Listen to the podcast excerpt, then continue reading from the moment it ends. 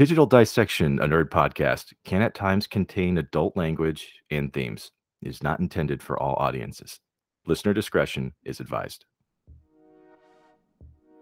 Welcome to the Digital Dissection podcast, where we take a closer and possibly unnecessary look at our favorite properties, creators, and topics. We are your humble hosts, Joe and Mark, two pop culture nerds dedicated to telling entertainment history before it's forgotten too soon. Join us on Facebook, Twitter, and our blog for more information on the show. We also love to hear from you, so why not write us at digitaldissectionpodcast at gmail.com. And now that we've got that out of the way, let's get to dissecting.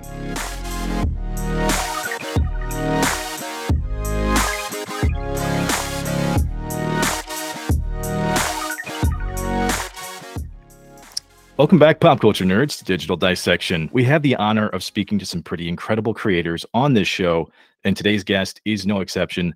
He's been designing, programming, and producing for the last four decades, lending his talents to companies like Milton Bradley, LucasArts, DreamWorks, and Google. You might recognize a few of them.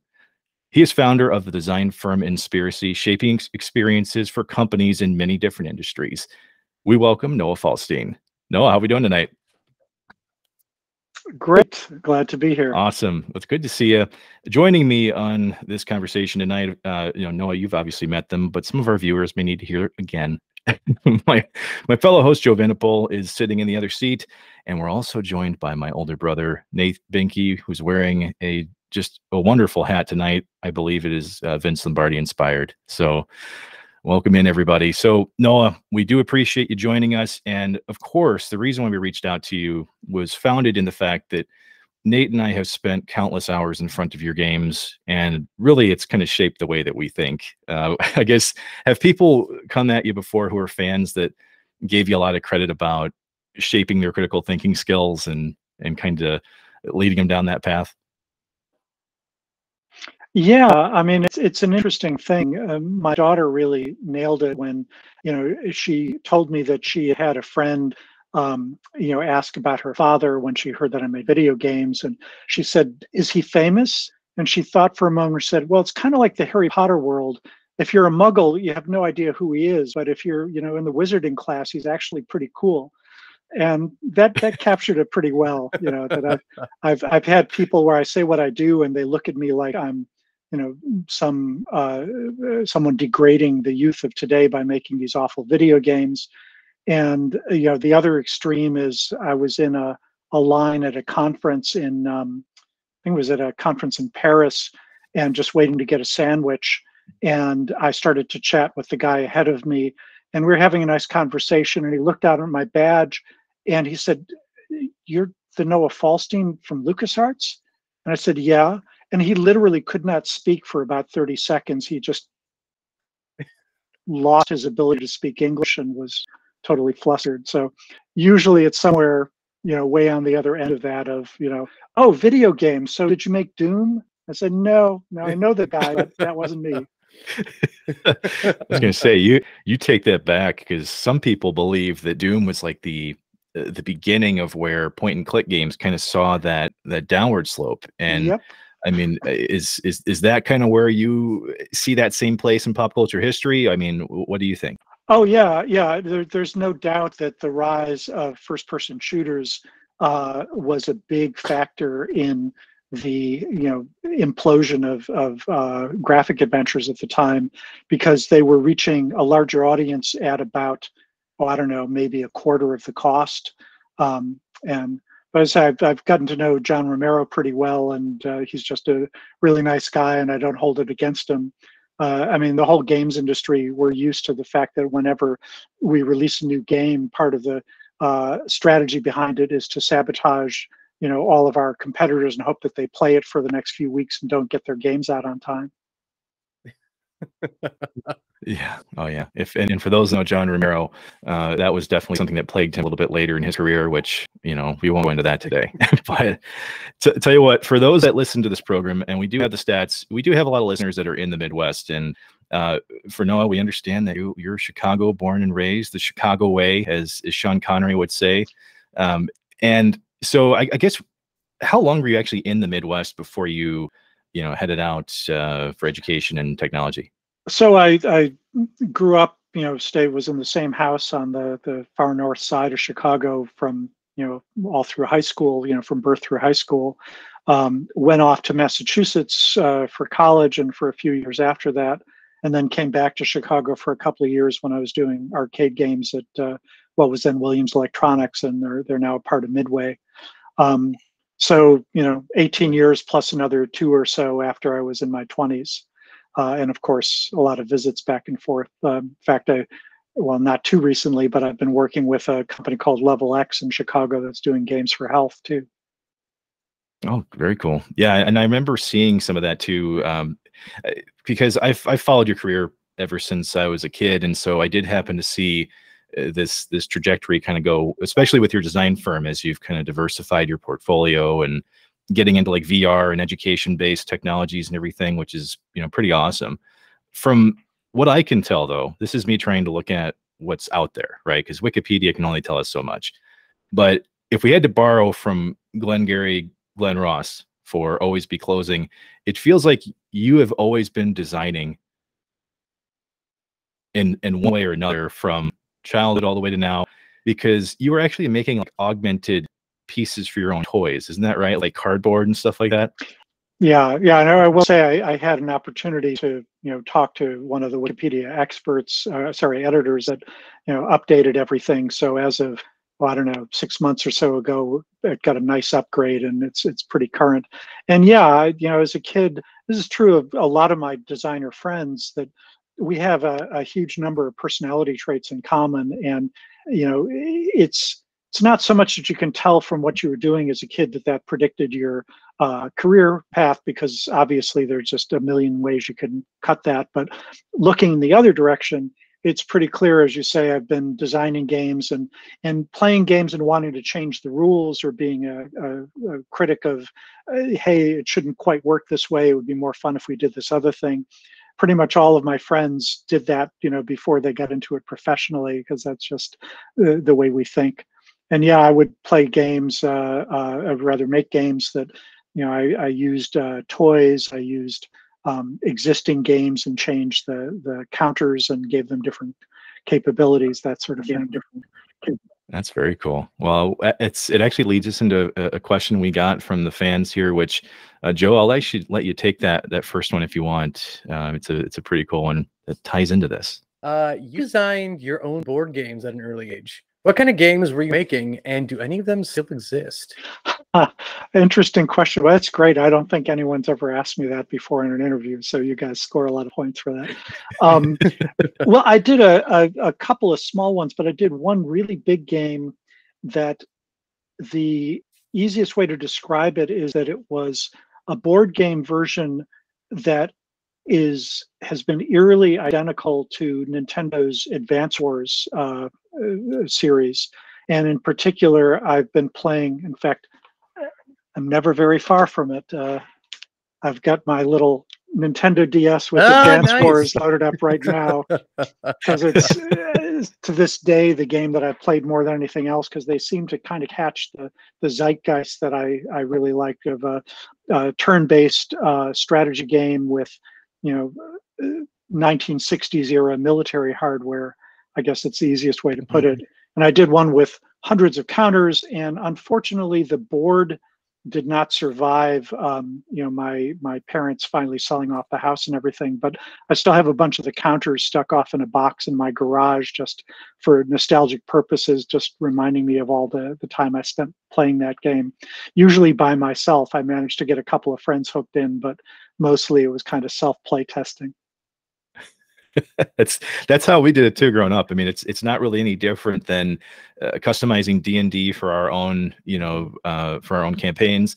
And for nate and i it was messing with like the game shark peripherals the game gear peripherals on the consoles that we had to you know shift the game's narrative and all that. So that's that's really cool. I, and, and like my suspicion was this was always something that was in you. I didn't think you had to necessarily try it out for a while. Like you were just doing this from day one i imagine so yeah, I mean, as I say, it's it's kind of um, there's a group that I helped organize of uh, game designers. We've been meeting regularly, you know, once a year since uh, I think it's 99 that we've been doing this. And it's a lot of, you know, I, we're a semi private group, so I won't name names, but many people I'm sure you've interviewed, you know, particularly almost everybody who worked on notable multiplayer uh, RPGs, you know, in in the first couple of decades of the century. Um, anyway, when we compare notes, it's amazing to me to see the the similarities. That at one point somebody said, "So, how many people here um, have tried Myers Briggs and know what their score is?" And basically, every single hand went up. And then we found that uh, I think it was like three quarters of the group fit into INTJ or ENTJ, which together are about 3% of the population. So, you know, for there you go. So, so for uh, yeah. magic this way. Yeah, and and for um, you know, a lot of people have worked with a lot of uh, psychologists and brain uh, researchers, and a lot of them are skeptical about Myers Briggs. But the fact that there was such a close correlation there is made me feel there was something to it. And and almost all of us were really into games as kids, and uh, it was a major part of our pleasure as a child, which I think is why we end up doing it today. Yeah, I mean, I based on a lifetime with my brother Nate. Okay, you may not be able to see the trauma that's here, but but knowing knowing how knowing how Nate's wired and and just just listening to uh, things you said in previous interviews, I mean, you're definitely wired differently and it, it's it's to a level that I think other folks just won't ever achieve. Right? It's it's not that uh, anyone's you know uh, I don't want to call it like a hierarchy based thing, but I mean I, I I understand the vibe, like I really do, and we're all we're all nerdy in our own different ways, right? Um, so you you've got a different pathway that you can follow down, which kind of leads me into wanting to just hear a little bit about your your collegiate experience because it's not every day that you hear experimental alternative education. And so we wanted to understand a little bit about Hampshire College and maybe how that played into your your learning style and and and uh, yeah, just the way you think. Oh, sure. So that was a huge influence on me. It's a little college in Western Massachusetts, and it was had only been open for five years when I uh, went there uh, in in '75. And uh, experimental college, it was, it was, part of what was called the five college consortium. The other four colleges were 100 plus years older and much more better known uh, UMass Amherst, uh, Amherst College, Smith College, and Mount Holyoke. And uh, Hampshire was the upstart, and it was built out of 1950s uh, and 60s, you know, revolution and thinking in the ways that you know things could be put together. No grades. Um, they had a structure where you did these big independent projects to progress through. And uh, just luckily for me, they were very open to new thinking. And I was learning computer programming, I was learning physics and astronomy. Um, and I ended up getting hooked on computer games uh, pretty much my first week there um, because one of the older students who was helping teach a, a, class in computer programming in a language called APL that is uh, very. You know, people are very fond of it who who used it back in the, the 60s and 70s, but it's completely uh, uh, defunct now. Anyway, um, he said, "Hey, if you want to stay after class, we've got some games you can play." And we were playing these games on the UMass mainframe through, uh, you know, uh, modems, phone modems that were oh that it was 120 baud, I think. It wasn't even the 300 baud that you ended up getting, you know, later. Um, our, our first was 2400, so. But yeah, so yeah. it was just, uh, I mean, 120 baud was so slow you could literally type faster than the connection would be able to accept it. So you had to kind of slow down your your typing sometimes. Um, but it had some really great uh, computer games, some of the early text-based computer games and that got me hooked. And Hampshire let me uh, do a number of projects, concluding with a big senior project that I thought I was doing because I wanted to show off my coding skills and what I learned about physics and astronomy. But I didn't realize that by making games, I was actually rehearsing for a career because at that point in the late 70s, the thought of actually you know making a living making video game i mean even video games were a brand new thing uh, you know up until my last year at college, all the the games were on um, uh, teletype machines and you know IBM Selectrics, you know, that were printing it out on paper, and suddenly we got one video terminal, and I said, "Whoa, this is going to be so good for games," and that's how I did my big senior project. That's very cool, and it honestly it mirrors some of the experiences we've heard from other fellow you know video game developers because uh, Josh Sawyer ended up getting into the video game industry because he was a web developer at one point and then made the jump to programming. And I mean, Al Lowe was a you know school teacher and then decided, hey, honey, can we take a month's of our of our, our wages and throw it at a new computer? so I mean, I, I'm I'm sure it's standardized a little bit more now, but a lot of the folks we've talked to have kind of gone through that kind of journey. So it's it's interesting to hear, you know, kind of where you got started with yours. But speaking of Al Lowe for a moment, Noah, uh, we we understand that there Mm. was a I don't know if you want to call it friendly competition between Sierra Online and LucasArts. Um, of course, Al Al Lowe is professional, and he he mentioned that it was mostly friendly. There wasn't a whole lot of fistfights in the parking lot.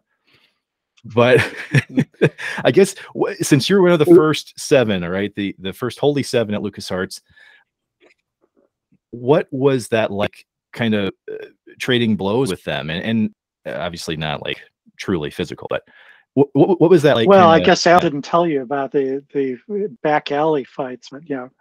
Um, it was uh, so uh, Al's actually one of the people who's in that uh, uh, designer group. We have a lot of people who are old uh, graphic adventure designers. Um, yeah, it was among the people who were making the games. It was very friendly. I think if we felt a sense of more edgy competition is with you know Ken and Roberta specifically kind of running the company and and part of that is because I have to say you know Al was probably pretty political about it uh, politically correct about it but um, I had a lot of friends at Sierra who had a rough time because they were being forbidden to go to the GDC the Game Developers Conference um, Mhm. and they they were out in Oakhurst California which was literally hundreds of miles from just about any place uh, else. And part of that we found out later was a specific thing that they did to kind of keep them from getting poached by other companies, you know, to, to put them out there. But in terms of you know person to person, I'm still friends with a lot of those um, designers, and you know, it's again, it feels like a clan of the people who do the work, and not doesn't matter what company you're in. And besides you know over the years we've all worked with each other in different companies and moved around and you know it's even hard to uh, remember. I will say one of my little moments of, of schadenfreude and feeling like we had stolen a, a march on uh, sierra was we were I, I was one of the project leaders on indiana jones and the last crusade and i, I know it's one of the things you wanted to talk about. Uh, for oh i don't know I think about a year before that movie was released, all people knew was the name of it, and they didn't know what the Last Crusade was, and you know all of that. And uh, we invited Ken and Roberta over for a company screening of the movie, and then we had the game set up in the lobby at Skywalker Ranch for them to play. And they saw the movie, and they came out, and they played the game, and they looked really upset. And I couldn't figure out what was going on.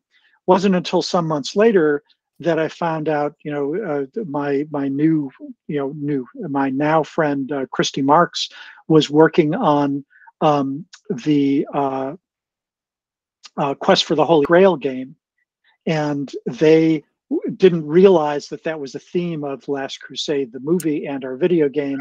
And we ended up Oh, coming yeah. out, I think, six months before their their you know Quest for the Holy Grail.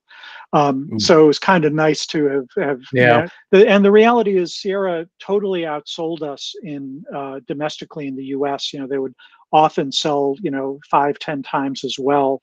Um, but we did a similar ratio in Europe, and we were you know much more popular there. So to this day, it's Yeah. it's really fun going to Europe and particularly Germany. Uh, they were just nuts about our Yeah. games, and still to today. Most of the Mhm. really most rabid fans I meet are, are Germans or, or German language, I should say. found that And- kind of surprising a little bit, but like Mark and I, we got our first copy of it. Mhm. Honestly, it was in a clearance in for ten dollars at a Target in Victorville, California. I had not spent my allowance for two weeks, and my mom allowed me to purchase our first copy of Indiana Jones, and it, it's the one that has like the the manual that's been looks like been photocopied, not the nice looking one that you guys used to give with it. it, it was, Mhm. but it was our first real introduction into adventure games because, Yep. um, this I think was Victor. No, no, it was Topeka, Kansas. I'm sure we got it. At.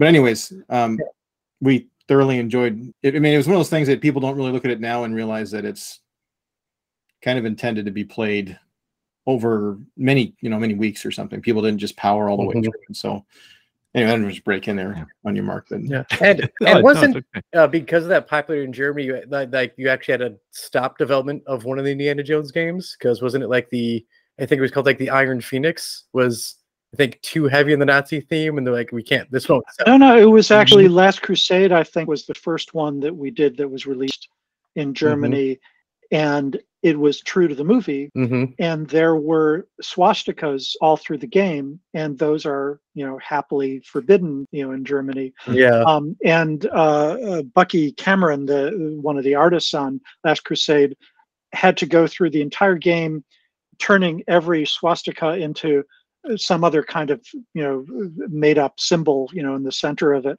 Oof. and uh, i just remember hearing him in the next room cursing and you know being really pissed off at having to do that um, Mhm. and and at one point i mean he told me he actually counted how many of them there were in the game and the scenes in berlin where you're meeting hitler well guess what they're all over the They're place everywhere. yeah, that's going to take a while. But I mean, it sounds like those localization efforts paid off, though, right? I mean, without doing that, yeah, that's that's a, a huge segment of your base that's not there. And so, Oh yeah, yeah. mean- It was it was both profitable and I'm just I'm very proud of the fact. Uh, when we were talking before we went on, I, I, to this day we'll meet people who say that they learned English because they were playing our games and and wanted to see that. And the games were translated into I don't know 15 different languages. You know, not every game in all the same languages, but I have copies of some of my old games in Japanese and Korean as well as um, you know almost every language in in Europe and a lot of the games weren't being translated beyond the the top um, you know uh, French, German, uh, Italian, and Spanish. You know they would they would generally do those, but a a lot of the other companies like Sierra would go to a distributor that would just do a few of those languages and distributed it that way. We actually had a guy who went out and made deals with independent uh, distributors in, in many of those comp- countries. So, for example, a guy in Portugal would do the Portuguese version, which we then also sold in Brazil. And um, it was great because they not only did the translations with local talent, so it was often a better quality translation, but they got a bigger cut of the game. So they were much more uh, eager to, to sell it and promote it uh, than when it came through some of the big companies that would you know go through middlemen and they'd only get a tiny uh, fraction of the profits. So i my hats off to doug glenn who was our marketing guy who figured that out and, and spent a lot of time setting up those those deals. Um, but yeah the, the business side of it i'm always happy to leave that to other people but it's really nice when that works out well. And in this case i, I love europe. I've spent a lot of time out there and it's made it a lot easier just because there are so many you know built-in fan base because of that. Getting into you know like the specifics of like the last crusader fate of atlantis and one of the questions that we'd kind of thought about was you know having played both of them i know mark and i played them both extensively all the way through all the pathways everything um, was it limiting having like a backing script like for the last crusade versus like the fate of atlantis where you guys could kind of make it from whole cloth and do it your way? Um, I enjoyed both of those experiences. Uh, one of the things I've been proud of is that uh, for many years, Last Crusade was uh, noted by you know people who thought about these things as one of the best games based on an actual movie, Mhm. um, because often, uh, the particularly back in those days, the the revenue for the movie was you know literally thousands of times more than the revenue made from the video games. Uh, Mhm. our, our head of um, Lucasfilm marketing at one point when I thought we were starting to do pretty well, I, I said something to him, hey, we're finally kind of raising the bar. It might have been after Last Crusade. And he very kindly said, well, you know, I have to say last year we made more money uh, from Star Wars pajamas licensing alone, just the pajamas, than all of the video games combined.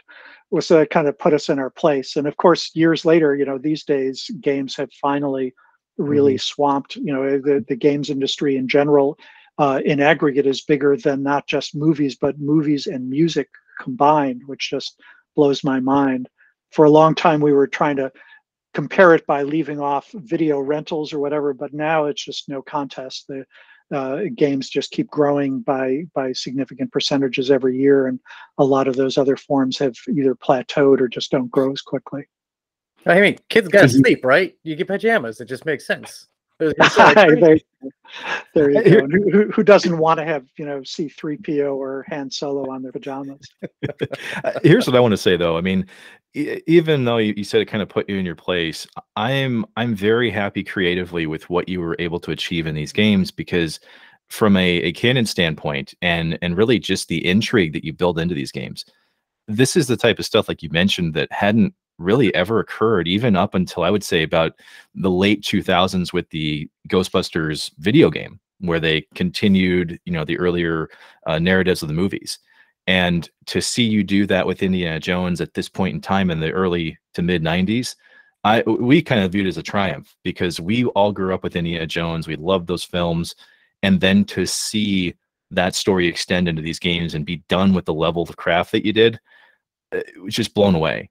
And so Oh, it felt the fate of Atlantis felt like it could have been a movie too. I mean, that's I think that's what we're. Well, we you know we took pride in. Uh, I guess uh, one of the things that I ended up doing part time is that when our licensing department at Lucasfilm would get games that other companies had done, they'd run them by us to say, "Hey, is this worthwhile?" And um, and it uh, some of them were pretty awful, but we basically had to okay them as long as they were not total disasters because it was uh, a marketing ploy and not not anymore. But the stuff we did ourselves, we did not want to settle for that. And Fate of Atlantis, as you say, I, I, you know, Hal Barwood, uh, still a good friend, and he brought his screenwriting talents to uh, what he, you know, we did on Fate of Atlantis. And I, one of the my other big points of pride is the number of people that will say that they wish that that had been you know the the fourth movie instead of the crystal skulls mm-hmm. you know or i've even had people say i you know why doesn't this new movie they're shooting why don't they just use you know fate of atlantis? And i i point out given you know harrison ford's age it would definitely be a little difficult to, to pull that off at this point. Hey we'd still welcome it though. Uh, well i know i i realize uh, you know i don't think this is going to happen in my lifetime but at the way the technology changes in maybe another 20, 30 years, hopefully sooner, uh, one person working alone is going to be able to put out something that looks like a movie quality right now. And uh, I expect there will be fan versions that will be quite good of that, you know, even being able to steal the voices of, of some of the actors uh, from history. Oh, yeah, let's deep fake entire movies. any any day now. Exactly. Mm-hmm. You're not going to deep fake Harrison Ford. He's not going to lift that iron grate in the catacombs. He doesn't. Yeah, there you go. He definitely will not be able to handle falling through like three floors to start the movie either. No. no, no, no. Oh come on! They, so, they just use stunt doubles for all that stuff anyway. exactly. Yeah. Oh yeah. Well, here's here's something that uh, kind of brought Nate onto the show, and we've been talking about this for many years. Noah. Okay. Nate, you, I'll let you ask the question. It's it's going to be kind of development history, but I, I I wouldn't be able to forgive myself if I didn't let Nate ask this question for some reason, Mark and I would play this game over and over again. We get to the submarine, and you, you walk onto the sub, and there's cold cuts and bread, and so you make yourself a, a Dagwood sandwich. And I don't know why this intrigued us as kids, but we would sit there and eat that sandwich over and over and over again. Whose chewing sounds were those, anyways? Uh, well, so as it happens, I was uh, laid off at Lucasfilm uh, before Fate of Atlantis came out. So I was in on the design and writing phases, but Hal was the one who brought it to completion. So uh, by the time they were recording, I have no idea. My guess is it would be, um, you know, one of the actors they used, or maybe even one of the the people. You know, that we we tended, to, you know, in those days when we were just uh, uh finding our way through the the first voice in games, we would do stuff you know, with uh, some of the the people who worked on the game standing in for stuff. We uh, even in the early stages we realized that professional voice actors were a whole lot better than you know Joe from accounting or something. But um, I mm. suspect you know for something like that, rather than one of the guys you're paying a lot, it might well have been you know one of our artists or something. it's a great mystery that we've been asking ourselves ever since the mid 90s like who is chewing on this thing because you guys are doing a great that has I, this will shock you, but that's never come up in one of the many interviews that I've done about there's, there's like so much like vandalism in LucasArts uh, adventure games that people do, like pouring acid on a box or something to get in. You know, you know, it's it seemed like you guys had you guys it, the casual vandalism in LucasArts games is kind of a feature that we. Oh yeah, yeah. I mean, there were a lot of things actually. I, if you look back it, well for i think that goes back to maniac mansion really with um you know we had a hamster and we had a microwave oven and somebody said well what if you put the hamster in the microwave? And oh, we had to figure out you know how, how to make that work. Um, but also i realized at one point i was talking i think to, to ron gilbert and i said you know pretty much every graphic adventure we've done has a puzzle involving getting somebody really drunk and maybe that's not such a great thing, you know. And but we we kept doing it. well, that actually does lead us into one of the last topics because you obviously had a hand in some of the development of Monkey Island, especially when it came to the sword play. There were some influences that you helped give into the the insult sword fighting, but you've also had a chance to play Return to Monkey Island, which has kind of blown up Twitter and and just social media. We know we can't ask you about the game itself However, what I want to ask you about with regards to this is because there's a lot of controversy behind the art direction and fans have kind of split on this. What is like what are your thoughts towards the industry during like let's say the Indiana Jones times where feedback was a little more difficult to come by versus what we're kind of seeing now on social media and the return to Monkey Island stuff that's happening? Yeah, well, I mean, obviously, it's it's a pretty sad thing when eh, you you get to not just disagreement, but people making threats or being, you know, really uh, uh, not just rude but abusive about stuff. Um, and I find it particularly um, ironic, I guess, you know, to put it the, in the nicest way, that people are complaining about the art style for this Monkey Island game, saying that it's not like one of, you know, usually Monkey Island 2 is what they say it should be like that.